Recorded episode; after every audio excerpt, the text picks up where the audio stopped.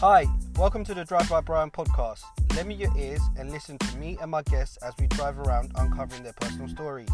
The saying goes, everyone and everything around is your teacher. So join me on this ride and let's see where it leads us.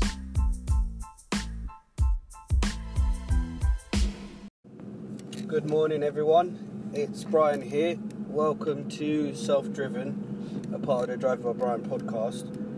And today I'm going to talk about defining yourself. Now, when it comes to defining yourself, I will start off by saying that I have a tattoo on my left arm which reads Define yourself for yourself, otherwise, you'll be swallowed up in other people's perception to be perfect. As define yourself for yourself, otherwise, you'll be swallowed up in other people's perception to be perfect.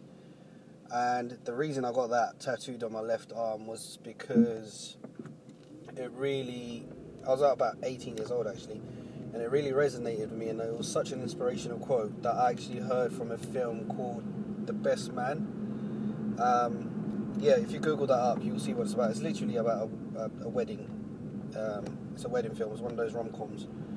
Now, if you don't define yourself for yourself, somebody else will, and that's a given. Um, when I say define yourself, in the sense of a job, uh, a job, a career, uh, education, everyday life, just being who you are from the moment you get up and how you decide to go on about your days um, is how you define yourself. Now, I googled how do you define somebody. So it says to define yourself, make a list of values that really that are really important to you, like integrity, kindness, and then look at them as a foundation of who you are. Now, in, in terms of defining yourself in this day and age, I, f- I feel like people have many avenues of self expression that could be either in vlogging, blogging, podcasting, um, any source of expression in arts, dancing. Now, if you don't make a decision to be comfortable with being uncomfortable in order to define yourself, you're always going to have people judge you regardless. and you should make a, a, a, conscious effort to keep yourself happy. Now, if you go the traditional route of keeping yourself happy uh, and not, you know, going under the pressures of other people or possibly your parents, defining who you are, you're always going to have a, a like a kickback to that. Now, we live in a country, well, I live in a country, the UK, which allows freedom of expression in that sense, but we don't, we still turn our nose at people who express themselves to make a living in a different way. Um, and I think that comes from other people probably have a fear base, or it's just ingrained in them that you cannot make a living in alternative ways. Especially in this day and age when you've got the internet, um, in order to, to define who you are, really. I mean, you could create a profile, and that profile can be anything that you want to in the digital world, but in real life, it could be a different story.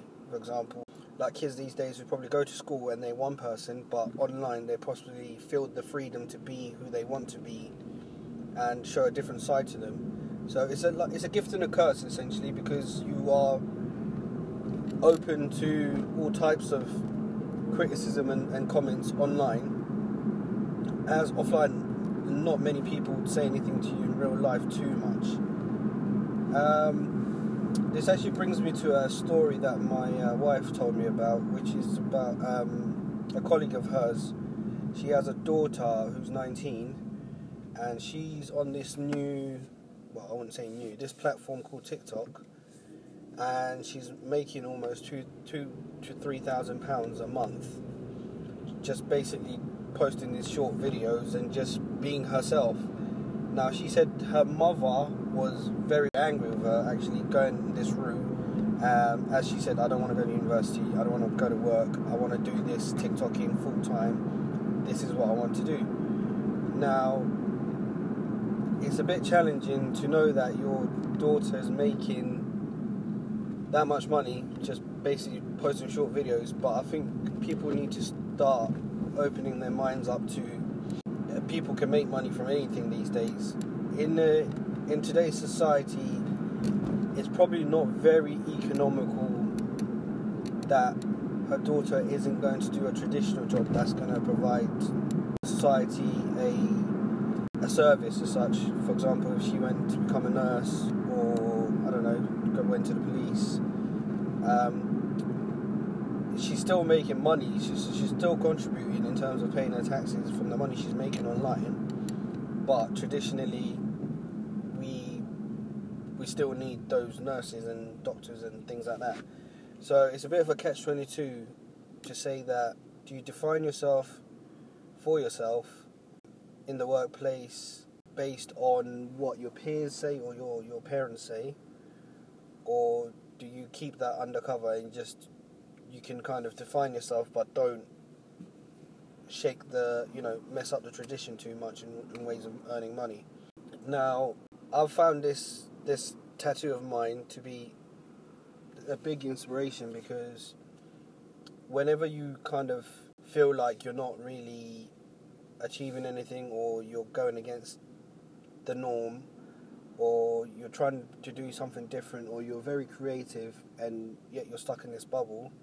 Go back to this quote even though sometimes i forget it's there oddly even though it's the tattoo on my arm to always go back to yourself and just kind of rely on yourself to define who you are because at the end of the day that's that's all you have really isn't it? Um, you could have a support bubble around you and friends family everybody around you but you need to be happy within first in order to to be a happy person for everybody else. Um, I hope that kind of resonated with some of you out there. Uh, please leave a comment on any of the platforms that you're listening to. And yeah, let me know if there's anything specific you want to talk about.